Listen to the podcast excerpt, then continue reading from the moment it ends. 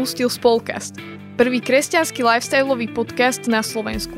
Prinášame inšpiratívne rozhovory so zaujímavými hostiami, ktoré ťa zabavia i motivujú.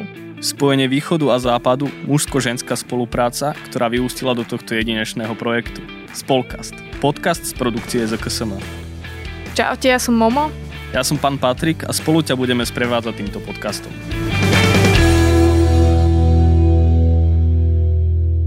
Vítame vás pri 7. epizóde nášho spolkastu. Veľmi chceme privítať medzi nami jednu zo ženských líderiek na Slovensku, líderku chválového týmu Martin Dom, teda jednu z líderiek, bývalú líderku kapely Christalinus a bývalú pracovničku TV Lux, momentálne zamestnankyňu spoločenstva Martin Dom, Euku Hreškovú. Vítaj, Euka. Čaute, ďakujem za pekný úvod. Teda my ti ďakujeme, že si nás prijala tuto u vás v Martin Dome v kancelárii. My sme si pozerali, som hovorila o tom, že si bývala líderka kapely Christalinus. Keďže... Hej, vyhodili ma, no. Už som, už som im to trochu vadila. Vy už trošku nefungujete, ale sme si pozerali, že vlastne kapela Christalinus vznikla v roku 2004. Ja som si to tak prerátala, že my sme mali tak 10-11 rokov vtedy. A mňa strašne zaujíma, že ako takíto ľudia, pri ktorých sa mnohí obrátili, tak pri kom sa títo ľudia obrátili? Aha, čiže pri kom som sa obrátila, ja myslíš tak, hej? Áno, áno. Uh, no, to bola taká situácia, že okolo roku 2000 boli také misie u nás v Zlatých Moravciach a prišli tam bratia, teši, bratia tešiteľia, tam boli, ja neviem, kto tam robil, myslím, že redemptoristi misie a vtedy sa tak trošku viacej tam robili nejaké také akcie, uh, bol tam nejaký zbor a tak. A v tom čase sa tak obratilo zo pár ľudí u nás v dedine, taký zhruba v mojom veku plus trošku pár rokov hore. A medzi nimi aj moja staršia sestra, Ria. No a ona bola taká, že ona ma stále potom volala, že buď spievať do kostola, alebo na stredka, dokonca na chváli. A bola taká neodbitná, že už som si povedala, že ty kokšo, že dobre, už tam pôjdem, nech mi dá pokoj. A ja som sa bola tradične veriaca, aj som chodila do kostola, ale mal som taký svoj svet a v podstate, keď ma tam raz zavolala, tak... O, tak bolo to také divné, ale, ale začala som tam chodiť a v podstate potom mi svedčil jeden môj spolužiak, ktorý tiež chodil na tie stredká, tak sa to potom celé spustilo, že pán sa ma dotkol tak jedného, jedného dňa v mojej izbe a potom už som normálne chodila do tohto stredka. Nám Matej Hudáček e, z 4334 a z kopy veci prezradil, že on na koncerte kapely Christalinus si povedal a rozhodol sa v živote, že on si začne kupovať fyzické CDčka. Mm, a, a má to tak späté s vami. Ja by som sa chcel opýtať, že či to vlastne aj vás nejak ovplyvnilo, že, že ľudia si, si začali kupovať tie CDčka, alebo že či vy ste mali vôbec z toho nejaký zisk, ako taká možno menšia kapela na Slovensku, či to vykrylo aspoň tie náklady? No tak v podstate vtedy veľa kapiel až tak nebolo. O, myslím si, že to bola taká éra, že sa to tak rozbiehalo ešte len a nikdy sme nemali z toho nejaké veľké peniaze, čo myslím si, že, že je trošku také, že na Slovensku, keď vydáš kresťanské CD, až tak na tom nezarobíš, skôr si raz, keď, keď pokrieš náklady, ale mm, my sme do toho išli značením, že boli sme ochotní dať do toho všetko, že pre nás to bolo dielo evangelizácie, nie, nie dielo nejakej našej prezentácie ani, ani toho, že zárobkovať činnosť vôbec, takže, takže my sme úplne do toho išli, že investujeme do Božieho kráľovstva. Tak som veľmi rada, že Matej, hej, Matej Hudaček. Pozdravujem ťa, ak toto počúvaš a teším sa z tohto tvojho rozhodnutia, vytrvaj v ňom. Vlastne mnoho ľudí si aj neuvedomuje, koľko také CD stojí, kým sa nahrá, že aké všelijaké náklady sú pri ňom. Vy aj v mhm. Martin Dome teraz vlastne vydávate prvé CD a sme aj zachytili, že hľadáte nejakú podporu alebo nejaký sponzoring, tak ako to vlastne je, ako vás môžeme podporiť v tejto dobe? No určite nás môže každý jeden podporiť, čo počúva. Na platforme startlab.sk alebo aj cez našu stránku martindom.sk sa dostanete k takému profilu, kde je vlastne predstavené, o čo nám ide, čo bude na tom CD, čo je našim cieľom. A v podstate je to super platforma práve preto, že, že ľudia si nie, nie že kúpia už hotové CD, ale že vôbec môžu podporiť, aby tieto CD vychádzali, aby boli vôbec vydávané. Že naozaj, ako som povedala, nie je to veľmi ziskový projekt, zvlášť keď nerobíte nejaký úplný mainstream, čo, čo teda my nie sme, tak, um, tak vás pozývame, ak chcete podporiť to, aby sa na Slovensku naozaj toto dialo, že vychádzajú CDčka, že vychádza hudba, verím, že kvalitná, aj worshipová, kresťanská, tak môžete nás podporiť cez ten Start Lab a budeme veľmi radi. Mňa to tak zaujalo, že Martydum tu je už tak celkom dosť rokov a mm-hmm. že mhm. toto je prvé CDčko, že že ako to vlastne, že doteraz nie sú CDčka, alebo či tie síly boli trochu roztrieštené uh, hudobnícke, alebo prečo je to mm. prišlo až teraz, že to prvé CDčko vydávate.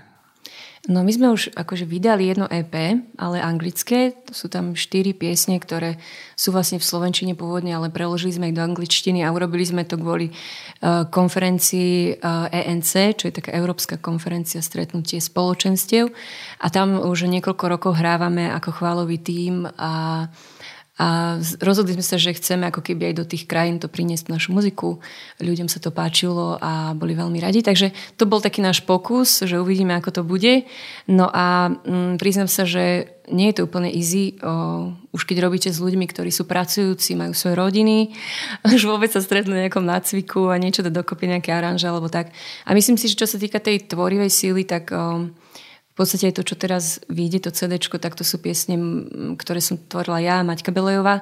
Čiže ja som v, tom, v tomto spoločenstve nie až tak dlho, som tu pár rokov, takže, mm, takže tí ľudia, čo tu boli predtým, že skôr preklady robili alebo tak, že ani nebolo toľko vlastného materiálu, aby vznikali CD. Takže, a tiež sme spolupracovali už na dvoch soakingových CD, ktoré vznikli uh, v rámci spolupráce s projektom Otcovo srdce pre Slovensko a v podstate to boli tiež veci, kde ja som dosť figurovala aj tak produkčne, alebo teda som to tak nejako celé potiahla a takisto naši hudobníci. Čiže nepovedala by som, že úplne prvé CD, ale že také celé naše je naozaj, že prvé slovenské. A čo vlastne od tohto CD môžeme očakávať? Lebo ako si spomínala, tak našli sme tvoje piesne aj na teda Soulkingovom CD, zase piesne Christalinus, ktoré si aj vlastne ty tvorila a spievala, to boli skôr také evangelizačné, uh-huh. ak si dobre pamätám. A vlastne teraz uh, je tu nejaký stred, alebo je to niečo úplne nové, uh-huh. alebo čo môžeme od toho očakávať? Um, budú to piesne, ktoré sú teda viacej chválového modlitebného charakteru, pretože aj tu, keď vedieme modlitbu chvál, tak ja sa priznám, že niekedy ma to už fakt nebaví hrať dokola tie pesničky a to ma tak pobáda k tomu, že nebať sa skúšať aj nové veci a tvoriť nové veci. A bude tu 11 skladieb na tomto CD, bude sa to volať celé Jediný skutočný kráľ. A je to, je to 11 piesní, ktorá každý má svoj príbeh a niektoré majú už aj pár rokov, už aj tak viacej rokov a niektoré sú úplne nové. A to, čo chceme dosiahnuť aj týmto CD, je, že že chceme ľuďom priniesť Krista takého, aký je naozaj, že bez nejakých um, lirických scenérií, ale že úplne priamo spievať o ňom, spievať o tom, že, že, že aký je náš vzťah s ním a do čoho nás volá. Takže, takže verím, že nebudete sklamaní, keď si vypočujete nejaké skladby. Verím, že aj na, na YouTube bude pár ukážok ty si vždycky bola taká, že si túžila skladať piesne, alebo mala si to také básničké črevo vždycky? Či to tak nejak postupne, alebo si sa našla neskôr? Uh, pamätám si, že som vyhrala ešte na základnej škole takú súťaž. Uh, písali básničky, som bola asi tretiačka alebo druhačka. Priznám sa, moje rímy boli veľmi zaujímavé, ale učiteľka to tak upravila, že to nakoniec bola úplne iná báseň, ale som teda prečítala už na tom vyhodnotení, som na nejakom druhom, treťom mieste. Čítam, čítam a sama nespoznávam svoj tvorbu. Uh, hej, mal, mal som taký špecifický akože zmysel pre rimovanie, ale uh, moja mamka napríklad, uh, ona ona je poetická duša, ona skladala básne a aj písala aj nejaké pesničky alebo textovala nejaké pesničky, čiže myslím si, že, že to tak ide aj od nej a že ja som vlastne už na základnej škole začala tvoriť aj piesne. Som sa ako tretiačka začala učiť na gitare, aj keď ma prsty boleli proste na staré gitare mm, skoro rozbité, ale až kým som sa nenaučila, som hrala. No a potom som začala tvoriť vlastné piesne. Mala som to také, takú svoju terapiu. Ja som veľa vecí prežívala a málo som o tom hovorila ani nebolo veľmi s kým, alebo tak. Ja som to tak dávala cez tie piesne von, takže v tom období vznikali naozaj zaujímavé kusy. No a neskôr, keď už sa ma pán Boh dotkol v mojich 17, tak chvála Bohu prišiel obrad a, a tie piesne nabrali teda taký nový rozmer. Takže asi tak. Mhm. A myslím, že celé Slovensko pozná tvoju tvorbu po tom obrátení a nevedela by si nám tu niečo zanútiť z toho predobrátenia? Ja viem, ty úplne určite naražeš na moje prvé verejné vystúpenie. Ani neviete, ale ja som vo, v, na konci 8. triedy sme mali rozlučkovú, hej. A tam som mala vystúpiť uh, vlastne s mojou vlastnou tvorbou.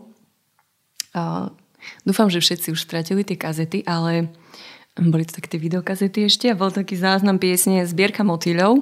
Jedna z tých uh, jemne depresívnych skladieb s nádychom určité nádeje. A, a mám akože zaspievať, či čo? čo? Tak ako neviem, podľa mňa ľudí by to zaujímalo. Oslovilo aj našich, to. Aha. našich mm-hmm. poslucháčov, že by spoznali aj túto ako, tvoju takú rannú tvorbu. Uh-huh, uh-huh. Takže berte to tak s rezervou, že mala som tak 13 rokov, hej, možno keď som ju skladala. A bolo tam také, že sloha bola, hej. Ja som iba človek a otrok citov tiež. Ty vieš, že ja plačem, keď ty sa smeješ. A potom taký refren. Tak vrát mi nádej a buď So mnou moja láska je len trofej v zbierke motýľov. A to mal taký vývoj, hej. Nebudem prezrádzať, aby si takom napätí, ako sa to piesa skončí. Ale teda Oh, hej. A to som ani nebola zalúbená, ja neviem, kde sa to bralo proste. Mala som už asi vtedy taký vzťah k dramatickosti. Uh, asi po mojej mamke, takže, takže tak. Ale hej, to bola prvá verejne naspievaná pieseň moja. Z toho to tak uh, vyzerá, že si dosť jemná duša, aj tie názvy, názvy piesni, aj tá taká ďalšia dosť známa kvetinka. temná? Či aká som? Uh, jemná. Jemná. Nie, temná, jemná, jemná. Sú také jemné názvy. Mala si uh-huh. aj také, také, že ja neviem, obdobie plitkej rebelie alebo niečo také, také drsňacké? Uh-huh. Čo, čo si? Tak plitké by som to nenazvala, asi nikdy, práve, že ja si myslím, že to, uh, tie moje piesne veľa hovoria o mojom vnútri a mm, ja som sa tak dosť nevedela vysporiadať s tým, že, že som taká zraniteľná, alebo tak, že nebolo to úplne príjmané v mojom okolí, že, že taká citlivosť alebo taká jemnosť, že skôr som bola taká, že Evika, ty si drsňačka, môj, môj otec. On, on ma tak videl, že som taká, akože, že ja raz budem manažerka a že proste Evika, nad tebou nemôže byť nikto blbší ako ty, ty musíš byť manažerka. ty si taká drsňačka.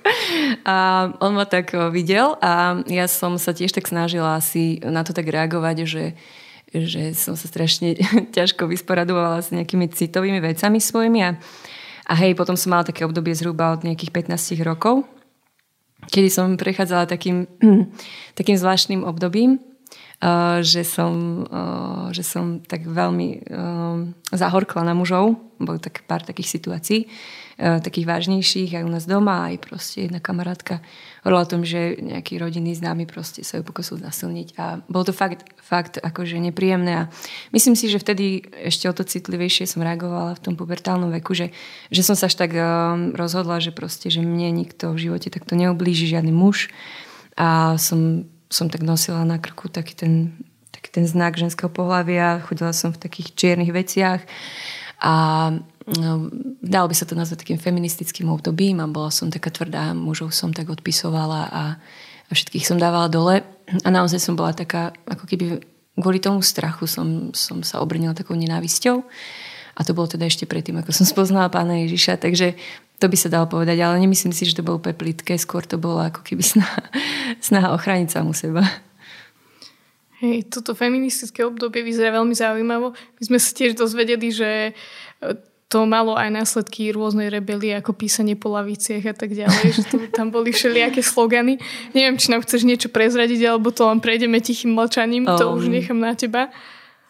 Ja neviem, lebo už keď niečo vyslovíš, tak už to tak v tých ľuďoch ostane. Ja nechcem to, bolo, boli to také nepekné veci o mužoch. Takže muži, prepačte, že som o vás takto zmýšľala, že už tom asi necháme tak. Hej, ale akože verím tomu, že aj ty si písala v jednom blogu a v jednom svedectve, že, že pán sa te dotkol a že ťa uzdravil aj z týchto vecí. A okrem tých pís- toho písania na lavice si bola aj taký študijný typ? či, či si si len písala rôzne slogany? A... Mm. Myslíš to ako, že či som akože bola dobrá žiačka? Áno. Aha. No tak uh, moja mamka bola profesorka zhruba teda v tom období na gymnáziu, kde som sa aj učila. Ale tak my sme všetci boli asi takí, že, že mali sme trošku na to predpoklady z učiteľskej rodiny. Ale že by som bola nejaký bifľaš, to nie je skôr tak prirodzene asi. Mi to išlo celkom fajn. Ale neviem, kam, kam týmto mieríš? Tak mierime asi tam, že ty si si spravila aj doktorát. Mm-hmm. Ty máš doktorát z čoho presne? Doktorát z ekonomie a ohorujem tým hlavne v takých tých akože intelektuálnejších krokoch. V tom kresťanskom svete sa až tak nechválim, ale je pravda, že niekedy, keď sa to tak spomenie, tak potom ľudia na mňa tak akože pozerajú už tak zrazu, aha, už, to, už nie len ako na tú blondínu, čo skladá citlivé piesne, ale že teda, že asi mám aj niečo v hlave, ale je to, je to v pohode. Hej, urobila som si doktorát, aj som vlastne v rámci toho učila nejakú dobu na vysokej škole. Takže hej, aj to bolo obdobie. Práve, práve na to som sa aj chcel opýtať, že, že ako ten doktorát eh, práve z ekonomie a peniaze a fungovanie eh, všetkého vníma taký kresťanský svet, lebo často je, tu tak akože rezonuje taký názor, že a to je márnosť, zbytočné alebo nejaký karierizmus alebo neviem čo. Podľa mňa nie, ale stretávam sa s tým mm-hmm. dosť často, keď ľudia hovoria o tom, že by chceli študovať, že by chceli poznávať a svojím spôsobom aj to je dar od Boha. Mm-hmm. Tak ako si to prežívala? Ty stretla si sa s niečím takým? No v prvom rade ja som proste musela byť manažerka, lebo ocka mi to hovorila malička. Takže ja som študovala manažment a to bola jasná voľba. Ehm, no a čo sa týka tých financií, ako nám matika celkom vyšla v rodine, Uh, takže mne to všetko dávalo zmysel a hlavne si myslím, že, že my ako kresťania potrebujeme mať veľmi dobrých ekonómov, potrebujeme mať ľudí, ktorí sú aj praktickí, lebo viete aj v tých kresťanských organizáciách, keď máte len tých duchovných uh, lídrov a vizionárov, tak sa veľa vecí naozaj nedá urobiť. Čiže ja to oceňujem, že ja som sa naučila veľa tak, uh, pracovať aj samostatne, naučila som sa disciplíne. A je pravda, že momentálne sa nevenujem finančným záležitostiam, že skôr riešim také PR veci, alebo nejaké komunikačné záležitosti kreatívne, čo teda na tej škole nebol úplne priestor na to, ale naučilo ma to veľa takých dobrých, dobrých vecí proste. Takže tak. Môžem potvrdiť, že tú matematiku máte v rodine, lebo tvoja sestra vlastne mňa učila mm-hmm. matematiku na vysokej škole, tiež keď si robila doktorát. A sme sa dopočuli, že ty si tiež učila jedného z takých slavnejších worship lídrov na Slovensku. Jula Slováka, tak povedz nám, aký on hm. bol študent. Takže Julo teraz sa pripravuje, hej, teraz sa všetci to zvedia pravdu o tebe. Takže Julo, Julo som stretla raz na chodbe, my už sme sa poznali, ale to sme ešte boli také uh, kapely začínajúce aj SP, aj Krystalinus, ale sme sa, ja som poznala skôr jeho staršiu sestru Janku, ona už robila v ZKSM. No a raz sme sa stretli na chodbe, on tam čakal, že vlastne si potrebuje prehodiť cvičenie z podnikových financií, ktoré som z do okolností a ja učila, tak mu hovorí, však poď ku mne, že ak ti vyhovuje ten termín, tak sme sa dohodli a prišiel tam. No a samozrejme hrali sme formu pred ostatnými študentami, že teda si vykáme všetko pekne. Uh, to bol taký, že predmet teda podnikové financie, kde sa to spočítalo, to bolo dosť taká matematika. A musím teda uznať, že, že Julo naozaj ovládal trojčlenku čo, čo bolo na tú skupinu akože priam vynimočné než zlom, ale čakala som trošku viac od ekonomov. Takže, mm, takže Julo naozaj hviezdil a o, už keď naozaj som nevedela, že čo, som sa snažila pozbudzovať tých ľudí a všetko, ale tak Uh, tak Julovi som tak povedala, že pán Slovák, vy ste moja radosť. som tak smiala po podfúzi, že vlastne ľudia vôbec nevedia, že čo, čo sme mi zač, ale že naozaj to tak bolo, že išlo mu to veľmi dobre. Uh, zjavne ho tá škola až tak nemotivovala, tak uh, už sme sa potom nestretávali, ale, ale teda tento predmet urobil veľmi dobre, bol šikovný. Takže Julo, chválim ťa. Vy ste sa vlastne potom stretli aj trochu neskôr v, pri iných veciach. Ty si rok pracovala pre projekt Godzone. Uh-huh. O tom by si nám tiež mohla povedať čo si viac. Uh-huh. No v podstate takto začalo, že ešte v roku 2009 konferencia biskupov oslovila júla, aby dali dokopy nejaký program na týždeň cirkvi pre mládež. No a on oslovil nás ako kapelu Krystalinus, že by sme mohli dokopy niečo, nejaké turné, nejaký program. Ešte tam vtedy zavolali aj Mike'a Skillsa, DJ a G z, z Veľkej Británie. A iba sme zostavili proste z toho, čo sme robili, z toho, čo sme mali, sme zostavili nejaký program a, bolo turné Enter the Zone. To ešte nebolo akože projekt, to bolo len turné proste nejakých spolupracujúcich umelcov. No a vlastne po tom turné sa to tak nejako začalo, že Janko Buc do toho nejak vstúpil a, a o, začalo sa hovoriť o tom, že možno by ten Godzone mohol byť aj nejaký projekt taký akože dlhší a že, že mohlo by to byť tak viacej.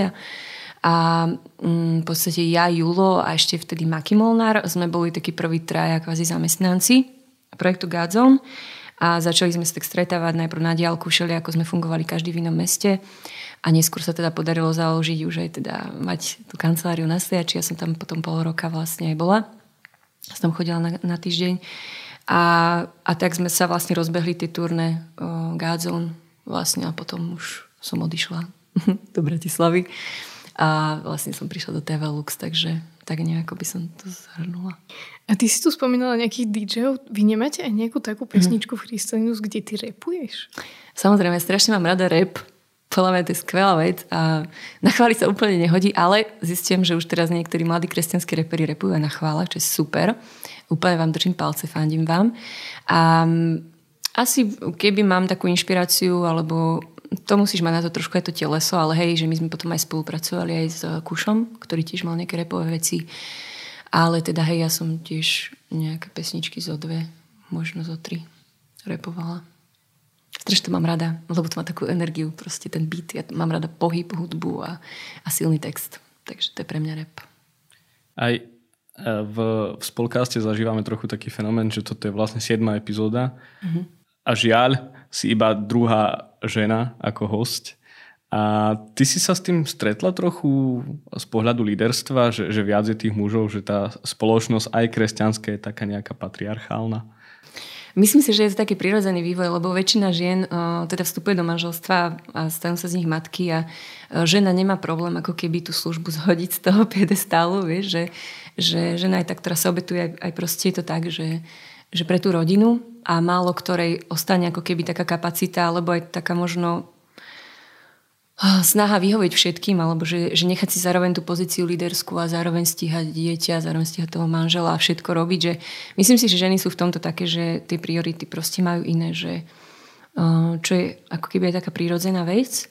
A ja tým, že zatiaľ teda nemám vlastnú rodinu, tak mm, pre mňa je to kvázi v pohode, viete, ja som aj zamestnaná v kresťanskej organizácii, mám na to ten priestor, ale nevnímam samu seba ako nejakú veľkú líderku, že ja som v podstate postupne zo všetkých líderských stretnutí tak nejako odišla, čo mi aj vyhovovalo a Čiže teraz možno moja líderská pozícia len v tom, že hej, vediem tu nejaký chvalový tým svoje, čo mám a, a sem tam proste do niečoho vstúpim, hej, ako je to CD, že som to tak zobrala ako chyby, tak aj lídersky, ale necítim sa ako nejaký veľký líder, ani ženská líderka obrovská. A to, že si odišla z nejakých líderských pozícií, bolo tiež nejaké prirodzené, alebo tak ako z Christelinu sú ťa vyhodili? Či... Počkejte, toto musím trochu akože uvieť do, do takého správneho kontextu, že Kristalinu sme tak uzavreli po 12 rokoch nášho fungovania. A už to bol naozaj taký čas, že, že som tak cítila, že dozrel na to čas. Už aj ľudia boli tak rôzne z kapely aj na iných miestach, aj vstupovali do vzťahov a že jednoducho bol, bol ten čas to uzavrieť, aby sa každý mohol ako keby rozbehnúť tým smerom, že som mala pocit, že pán Boh každého volá niekam. Takže tak sme to uzavreli a Uh, nebol tam, neboli tam žiadne napätia ani rozbroje. Strašne rada spomínam na Kristánu, všetkých mám rada a teším sa z toho, že už majú deti proste a tak ďalej, že životy idú ďalej. No a čo sa týka toho môjho postupného, um, ja som sa ani tak nikdy úplne nevnímala, že mňa tak ťahali na tie stretnutia niektorí ľudia, že, že povedia, že ty buď tu a mm, ja som to tak až tak nejako nevidela, že som nejaký taký strategický líder, ktorý proste rozmýšľa o budúcnosti národa a sveta a tak, ale že skoro som to tak mala, že, že mňa pán Boh volá do niektorých vecí a ja viem tak pomôcť tomu, aby sa stali ale uh, súviselo to asi aj s tým, že som si uvedomila, že strašne veľa času investujem do všelijakých stretnutí, ale že, že reálne môj život um, potom ostáva taký, je strašne zameraný na tú službu. Čiže keď som aj um, vstúpila do vzťahu, že nebolo mi to úplne príjemné, že ja mám teraz veľa času investovať na všelijaké stretnutia, kde sa ani až tak necítim dobre a že, že tomu vzťahu som chcela dať prioritu. Čiže to bolo aj o tom. Keď si hovorila o službe, tak mm-hmm. vieme o tebe, že si slúžila aj pre Otcovo srdce. Ja som tiež bola na pár seminároch, kde som bola skôr v tej pozícii služobníka a chcem sa ťa opýtať, že aké to bolo pre teba a ako dlho si tam slúžila, lebo tam naozaj na tom seminári sa riešia ťažké veci. Často aj z pozície služobníka zrazu ten človek rieši aj svoje ťažké veci, lebo pán Boh sa ho dotkne. A bolo to pre teba také v pohode, že ako si to niesla, alebo aké to pre teba bolo? Hmm. Tak ja som si hlavne prešla najprv tým seminárom sama za seba. Po seminári, akože jednotka, čo je teda to mm, od celého srdce, tak pre mňa to bolo akože úplne že breaking point v mojom živote, akože po obratení, akože druhý najsilnejší moment, kedy som zažila obrovské uzdravenie a také odpustenie a úplne, že som lietala meter nad zemou, kade som chodila, tam som rozprávala o celom srdci, ak to všetci musia zažiť. Čiže pre mňa to bolo veľmi silné a potom som dvakrát bola ešte na tej dvojke. A, takže ja som si pre, prechádzala tými svojimi vecami mm, Čiže už keď som chodila potom slúžiť na tie semináre, tak myslím, že sa mi tam až tak nevynárali nejaké moje veci.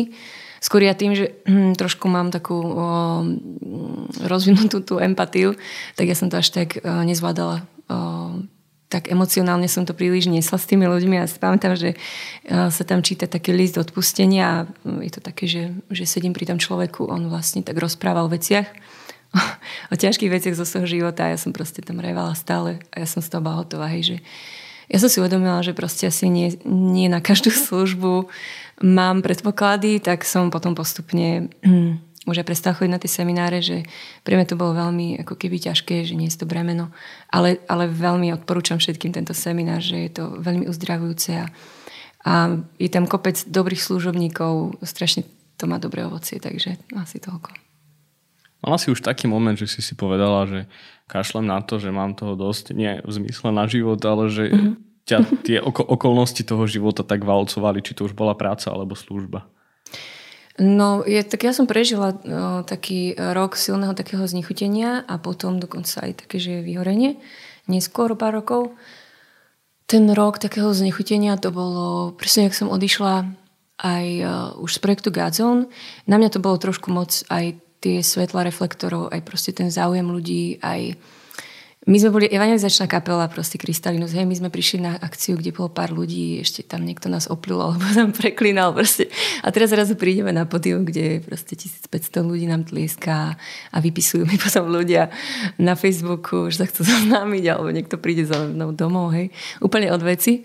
Čiže na mňa toto bolo trošku, trošku moc a aj som tak cítila, že strácame v tom takú možno našu identitu ako Mm, a zároveň som mala tak, som prežívala také veľké, mm, mala som pocit, že, že ľudia ma berú ako taký chvalový jukebox, že proste ja niekde prídem, stačia gombík a ty hraj pesničky proste, lebo, lebo ty proste to vieš. A ja som tomto možno trochu taká rebelka, že, že proste ja chcem ako keby sa sama rozhodnúť tom, že kedy toho Bach sa chváliť a nie, že na, ako keby napovel. Uh, obdivujem ľudí, ktorí to dokážu robiť kedykoľvek, ale že pre mňa to bolo také ťažké. Takže som mala rok asi, keď som vôbec nemala chuť chytiť gitaru do rúk, aj som to tak odmietala aj všetko. A potom to tak znovu prišlo, že znovu prišla túžba mm, hrať, znovu prišla túžba spievať a proste mm, sa takto aj spojiť s Bohom.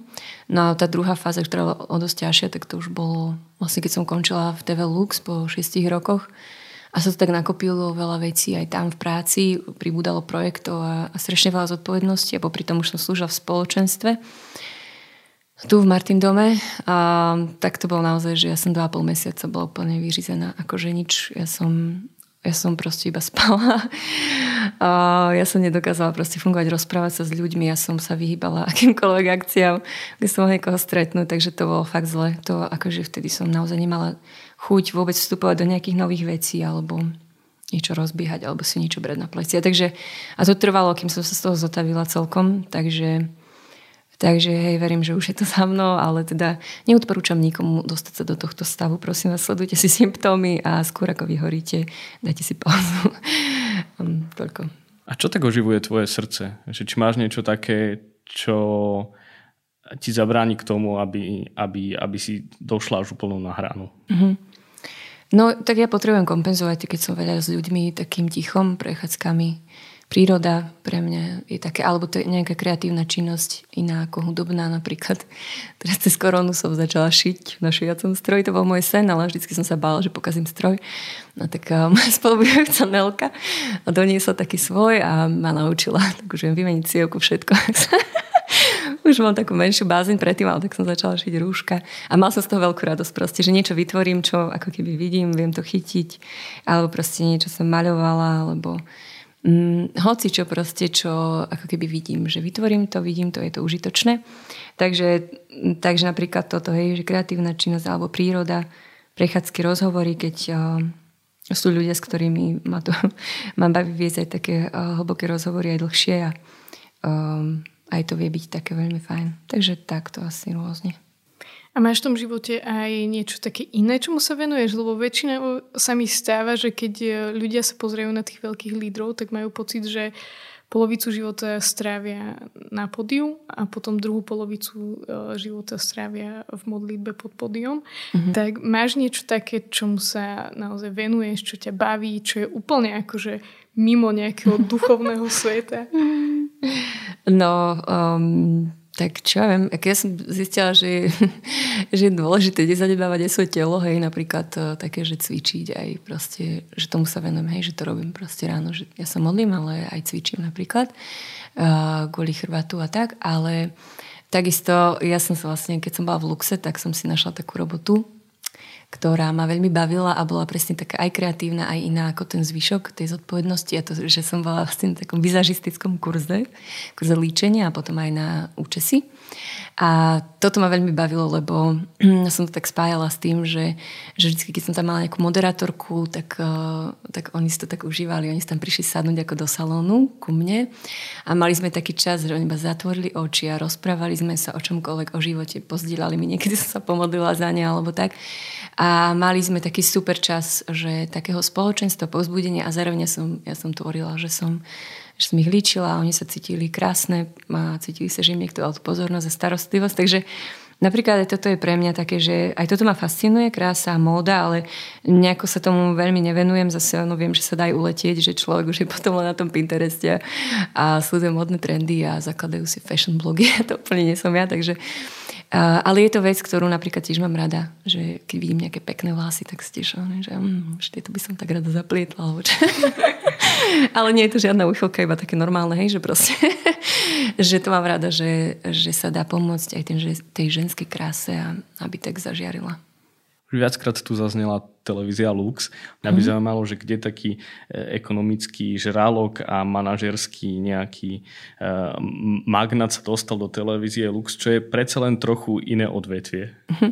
Rozmýšľam, akom hovoríš, ale možno, možno hovoríš o tej predstave, čo mal môj ocko, uh, lebo ja som úplne bola taký žralok a Hej, no ja som vlastne bola v tom projekte Gadzon a vtedy tak nad tým celým bol Janko Buc a ja som mu iba raz na Kemfeste oznámila, že teda by som chcela odísť zo Sliača.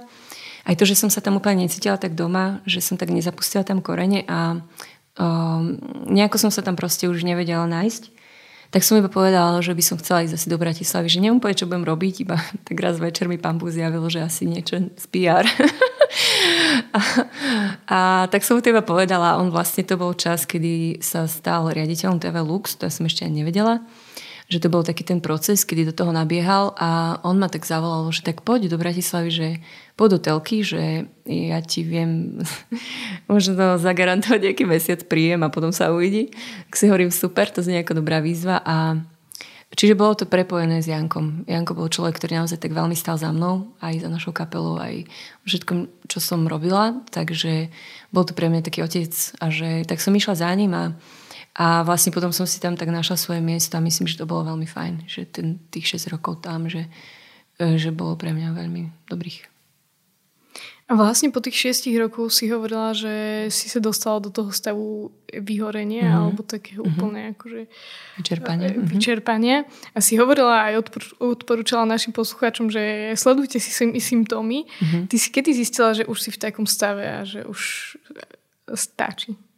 No tak ja som sa tiež nesledovala, ináč e, keď si dáte do Google už 12 fáz vyhorenia, tak vám to nájde celkom zaujímavých 12 fáz a treba si to tak skontrolovať. Ale ja som vtedy chodila na šasku, čo bola škola autentických srdc.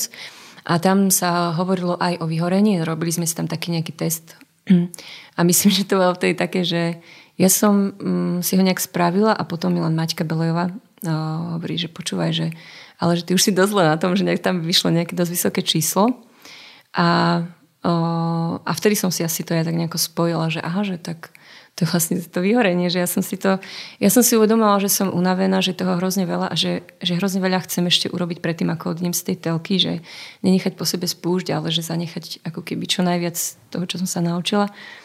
A vtedy som, mi to tak prišlo, no, že ale tak my teraz robívame aj tu u nás v Martindome také semináre nevyhoriteľný, kde hovoríme práve o vyhorení alebo o tom, ako predchádzať, ako s ním narábať, ako prechádzať tým obdobím.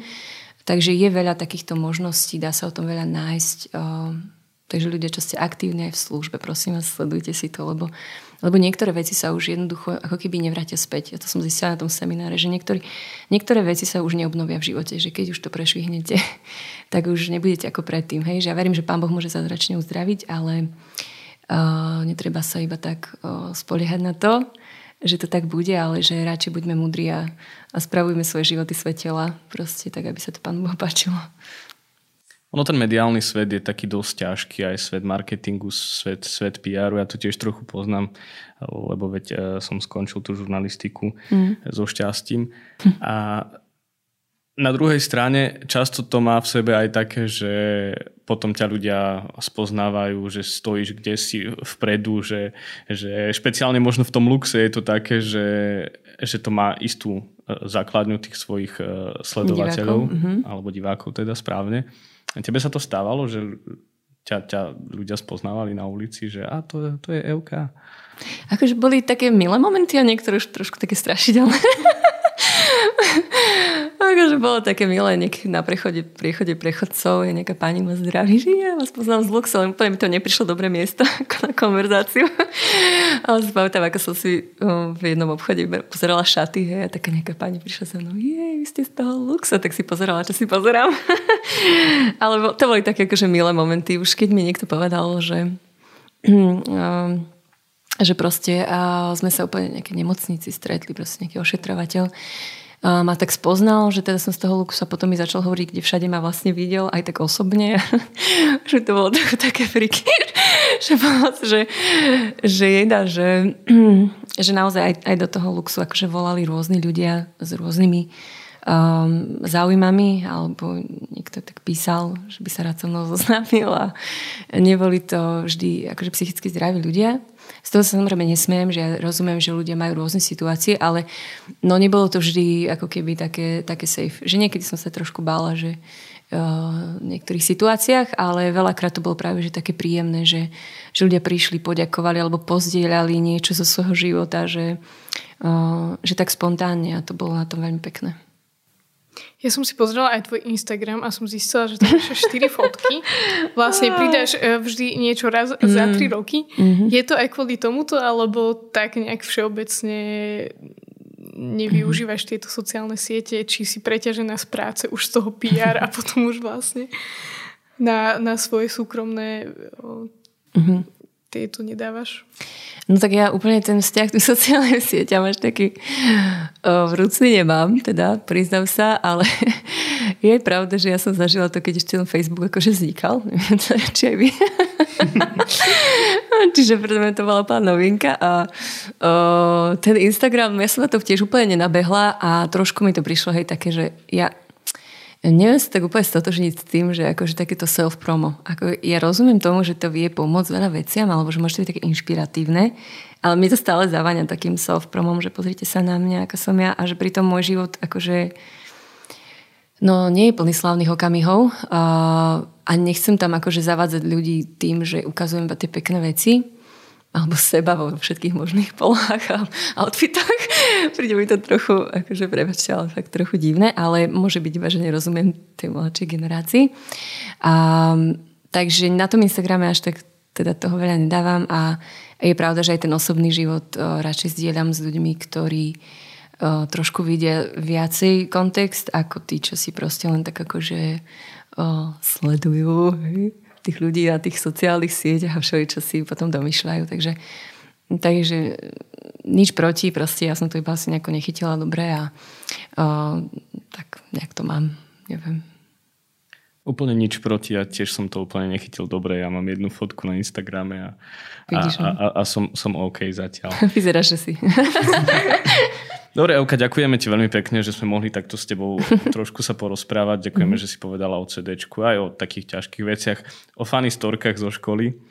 A veríme, že to teda dobre dopadne a tešíme sa na, na nové CD. Ja tiež ďakujem vám. Ďakujeme. Čaute.